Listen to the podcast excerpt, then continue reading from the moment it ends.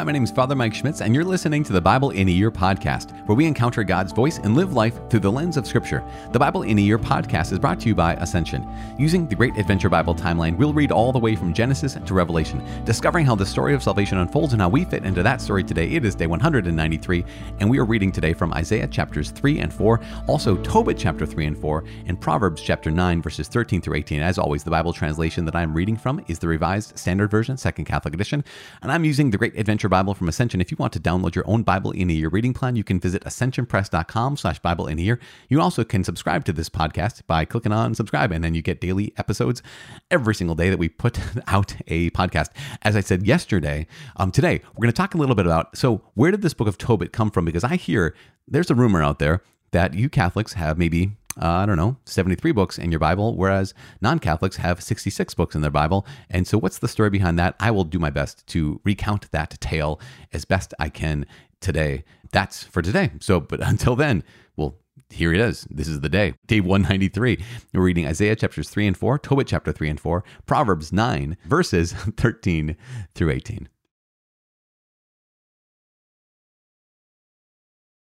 The book of the prophet Isaiah, chapter 3 the Lord's judgment. For behold, the Lord, the Lord of hosts, is taking away from Jerusalem and from Judah stay and staff, the whole stay of bread and the whole stay of water, the mighty man and the soldier, the judge and the prophet, the diviner and the elder, the captain of fifty and the man of rank, the counselor and the skilful magician, and the expert in charms. And I will make boys their princes, and infants shall rule over them. And the people will oppress one another, every man his fellow, and every man his neighbor. The youth will be insolent to the elder, and the base fellow to the honorable. When a man takes hold of his brother in the house of his father, saying, You have a mantle, you shall be our leader, and this heap of ruins shall be under your rule. In that day he will speak out, saying, I will not be a healer. In my house there is neither bread nor mantle. You shall not make me leader of the people. For Jerusalem has stumbled, and Judah has fallen, because their speech and their deeds are against the Lord, defying his glorious presence. Their partiality witnesses against them. They proclaim their sin like Sodom. They do not hide it. Woe to them! For they have brought evil upon themselves. Tell the righteous that it shall be well with them, for they shall eat the fruit of their deeds. Woe to the wicked! It shall be ill with them. For what his hands have done shall be done to him. My people, children are their oppressors, and women rule over them. O my people, your leaders mislead you and confuse the course of your paths. The Lord has taken his place to contend. He stands to judge his people. The Lord enters into judgment with the elders and princes of his people. It is you who have devoured the vineyard. The spoil of the poor is in your houses. What do you mean by crushing my people? By grinding the face of the poor, says the Lord of hosts? The Lord said, Because the daughters of Zion are haughty, and walk with outstretched necks, glancing wantonly with their eyes, mincing along as they go, tinkling with their feet. The Lord will strike with a scab the heads of the daughters of Zion, and the Lord will lay bare their secret parts. In that day, the Lord will take away the finery of their anklets, the headbands and the crescents, the pendants, the bracelets and the scarfs, the headdresses, the armlets, the sashes, the perfume boxes and the amulets, the signet rings and nose rings, the festal robes, the mantles, the cloaks and the handbags the garments of gauze, the linen garments, the turbans, and the veils. Instead of perfume, there will be rottenness, and instead of a belt, a rope, and instead of well set hair, baldness, and instead of a rich robe, a putting on of sackcloth, instead of beauty, shame. Your men shall fall by the sword, and your mighty men in battle, and her gates shall lament and mourn. Ravaged, she shall sit upon the ground. Chapter 4 And seven women shall take hold of one man in that day, saying, We will eat our own bread and wear our own clothes. Only let us be called by your name. Take away our reproach. In that day, the branch of the Lord shall be beautiful and glorious, and the fruit of the land shall be the pride and glory of the survivors of Israel. And he who is left in Zion and remains in Jerusalem will be called holy, every one who has been recorded for life in Jerusalem when the Lord shall have washed away the filth of the daughters of Zion, and cleansed the bloodstains of Jerusalem from its midst by a spirit of judgment and by a spirit of burning. Then the Lord will create over the whole site of Mount Zion and over her assemblies a cloud by day, and smoke and shining of a flaming fire by night. For over all the glory there will be a canopy and a pavilion. It will be for a shade by day from the heat, and for a refuge and a shelter from the storm and rain.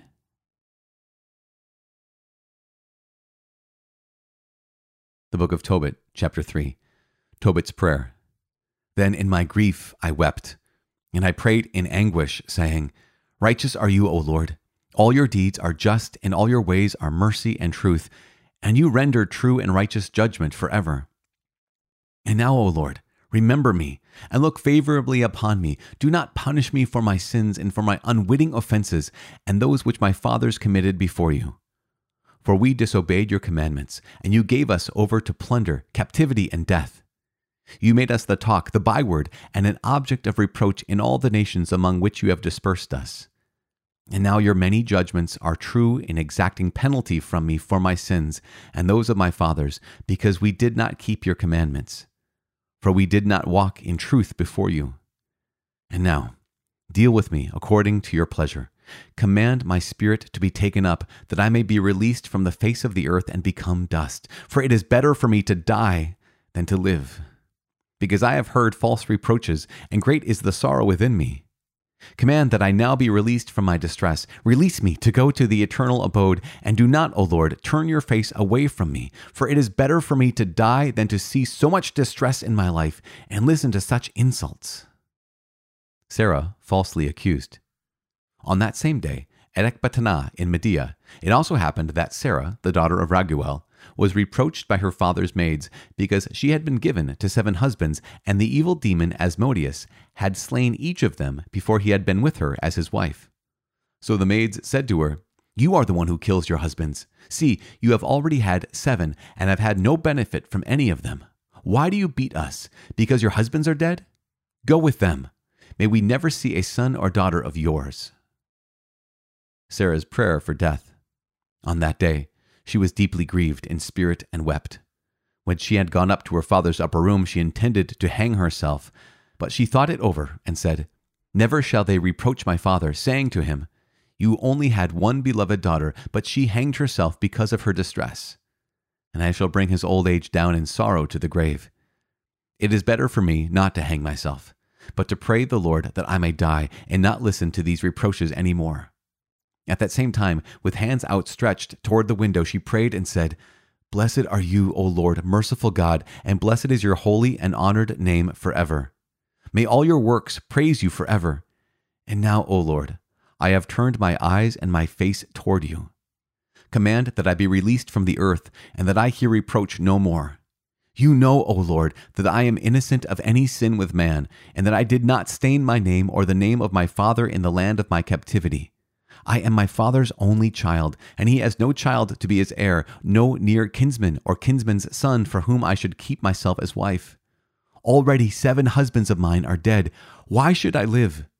But if it be not pleasing to you to take my life, command that respect be shown to me, and pity be taken upon me, and that I hear reproach no more. An answer to prayer.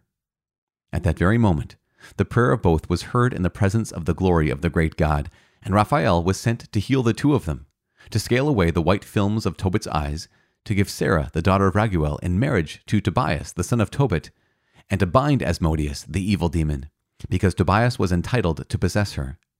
At that very moment, Tobit returned and entered his house, and Sarah, the daughter of Raguel, came down from her upper room. Chapter 4 Tobit gives instructions to his son. On that day, Tobit remembered the money which he had left in trust with Gabael at Rages in Media, and he said to himself, I have asked for death. Why do I not call my son Tobias, so that I may explain to him about the money before I die?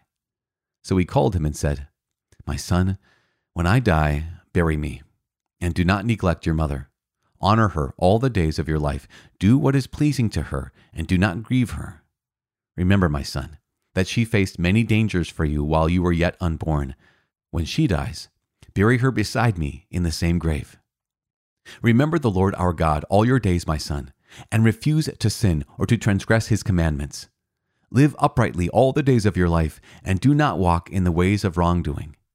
For if you do what is true, your ways will prosper through your deeds. Give alms from your possessions to all who live uprightly, and do not let your eye begrudge the gift when you make it. Do not turn your face away from any poor man, and the face of God will not be turned away from you.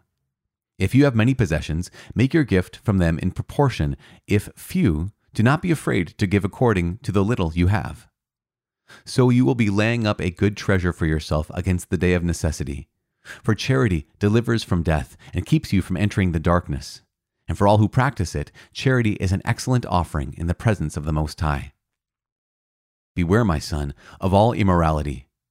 First of all, take a wife from among your descendants of your fathers, and do not marry a foreign woman who is not of your father's tribe, for we are the sons of the prophets. Remember, my son, that Noah, Abraham, Isaac, and Jacob, our fathers of old, all took wives from among their brethren. They were blessed in their children, and their posterity will inherit the land. So now, my son, love your brethren, and in your heart do not disdain your brethren and the sons and daughters of your people by refusing to take a wife for yourself from among them.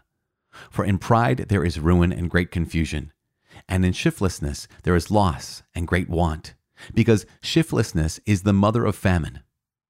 Do not hold over till the next day the wages of any man who works for you, but pay him at once. And if you serve God, you will receive payment. Watch yourself, my son, in everything you do, and be disciplined in all your conduct. And what you hate, do not do to anyone. Do not drink wine to excess, or let drunkenness go with you on your way. Give of your bread to the hungry, and of your clothing to the naked. Give all your surplus to charity, and do not let your eye begrudge the gift when you make it. Place your bread on the grave of the righteous, but give none to sinners. Seek advice from every wise man and do not despise any useful counsel.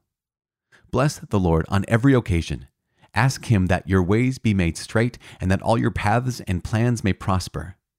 For none of the nations has understanding, but the Lord himself gives all good things, and according to his will he humbles whomever he wishes.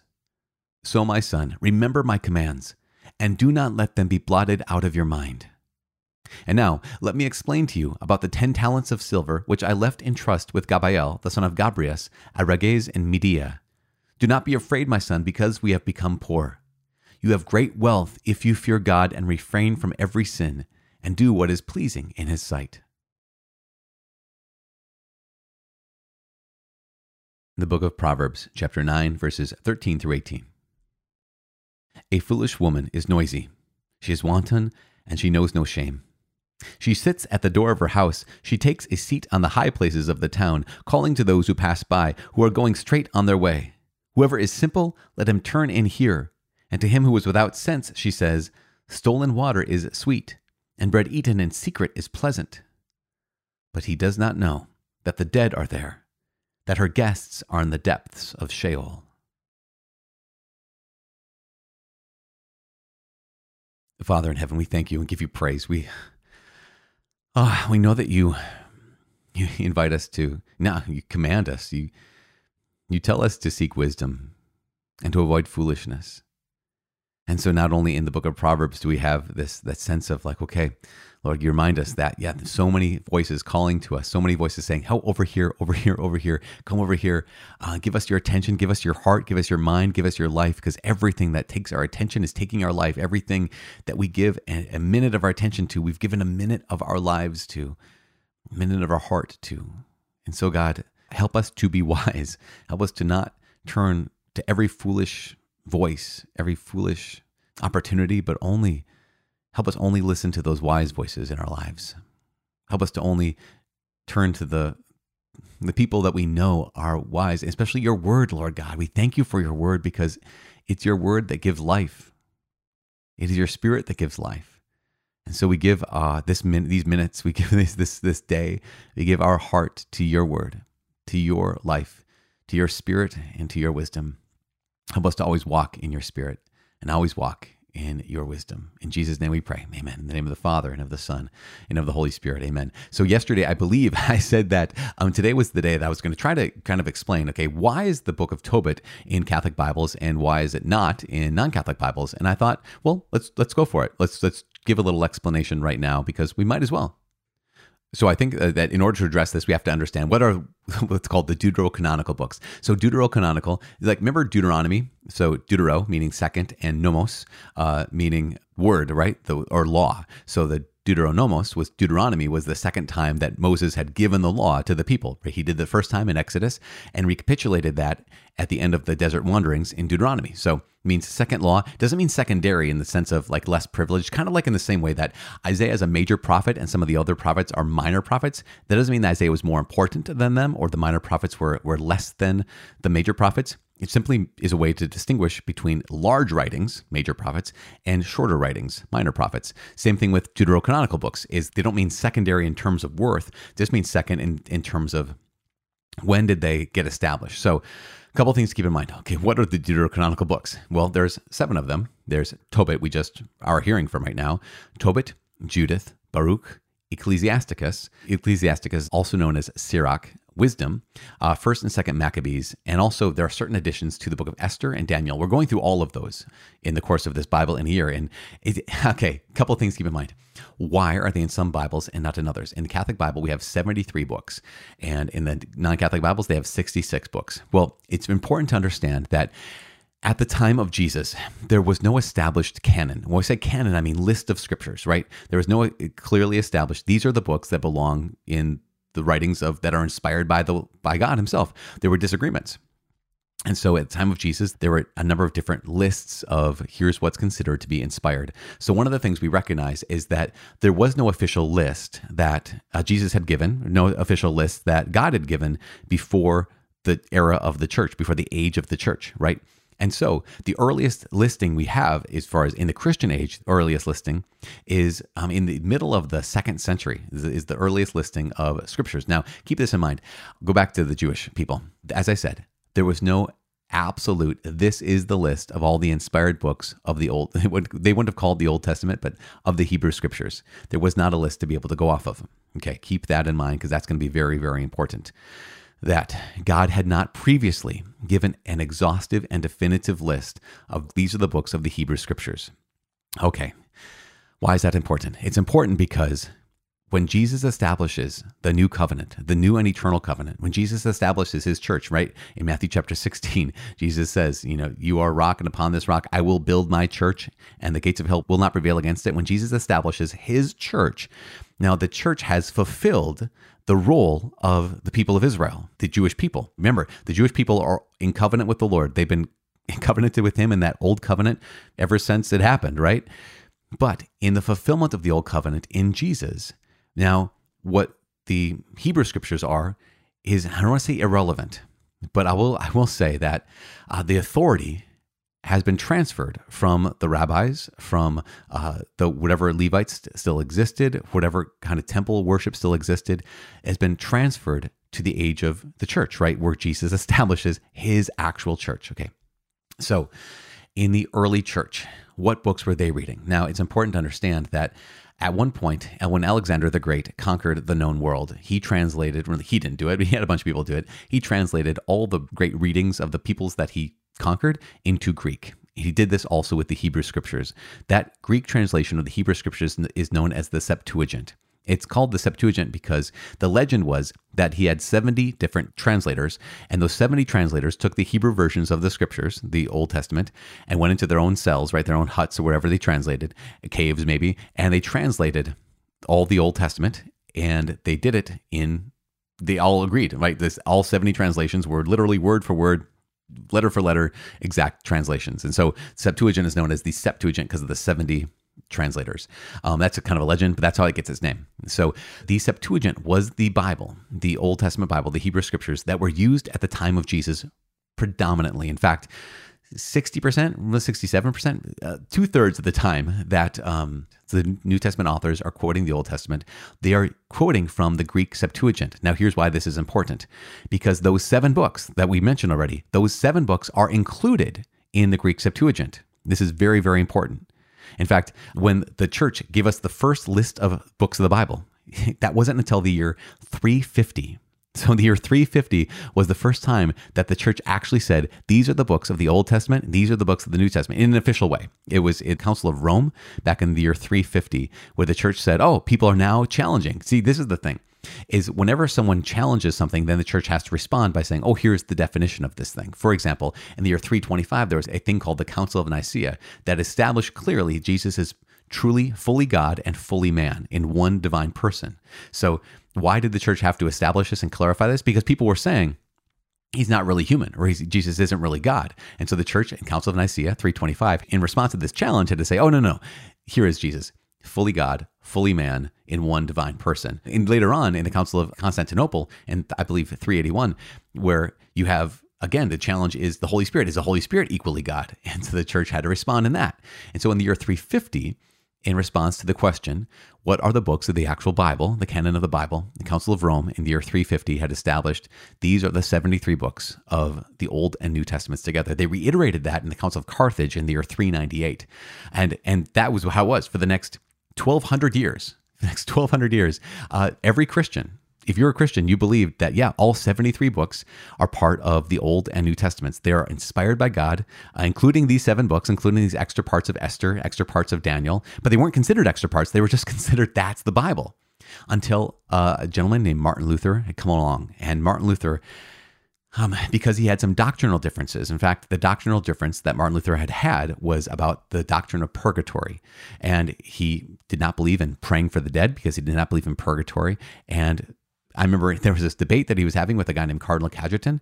And in the midst of this debate, Martin Luther says he doesn't believe in prayer for the dead, doesn't believe in purgatory. And Cajetan says, well, what about Second Maccabees 12? Talks about praying for the dead. And Martin Luther says, I don't accept Second Maccabees chapter 12 because I don't accept Second Maccabees and I don't accept those other seven books. And with that, Martin Luther had ordered the removal of those seven books from the Christian Bible and this is this is the key.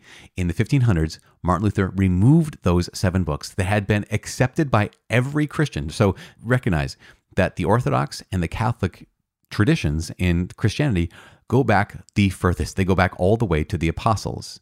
And both Orthodox and Catholic accept all 73 books of the Old and New Testament. And it wasn't until the 1500s when Martin Luther had come along and he had said, I reject these seven books that every Christian up to this point has accepted that then uh, he had them removed from his Bible.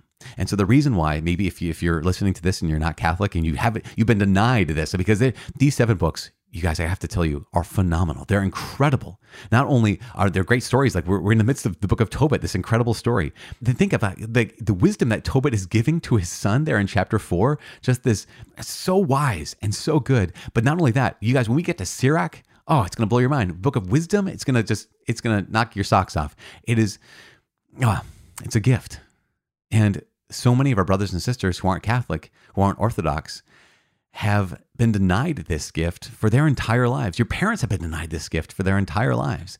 Like imagine, imagine realizing you have seven siblings you had no idea about. You know, imagine you have these seven people in your life who are supposed to be in your life there and for your entire life. You're just finding out about them now. Well, unfortunately, that is what happened when um, a certain individual in the 1500s, Martin Luther, removed them from the canon of Scripture. But thankfully, in this Bible in a year, you're going to be in, exposed and introduced to these seven books, these seven siblings, we'll call them, seven friends that uh, I am telling you, it's going to bless your life. It's going to bless your life. The Septuagint, the Greek translation, that was the translation that Jesus used it's the translation the apostles used. It's the translation the early church used. And so, with all those seven books, those are the translations and those are the versions that the early church used.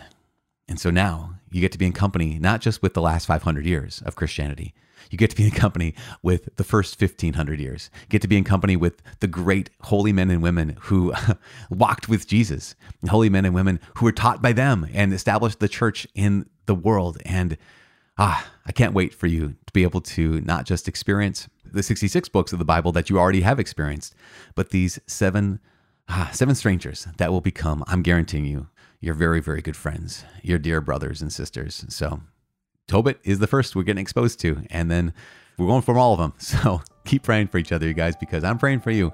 My name is Father Mike. I cannot wait to see you tomorrow. God bless.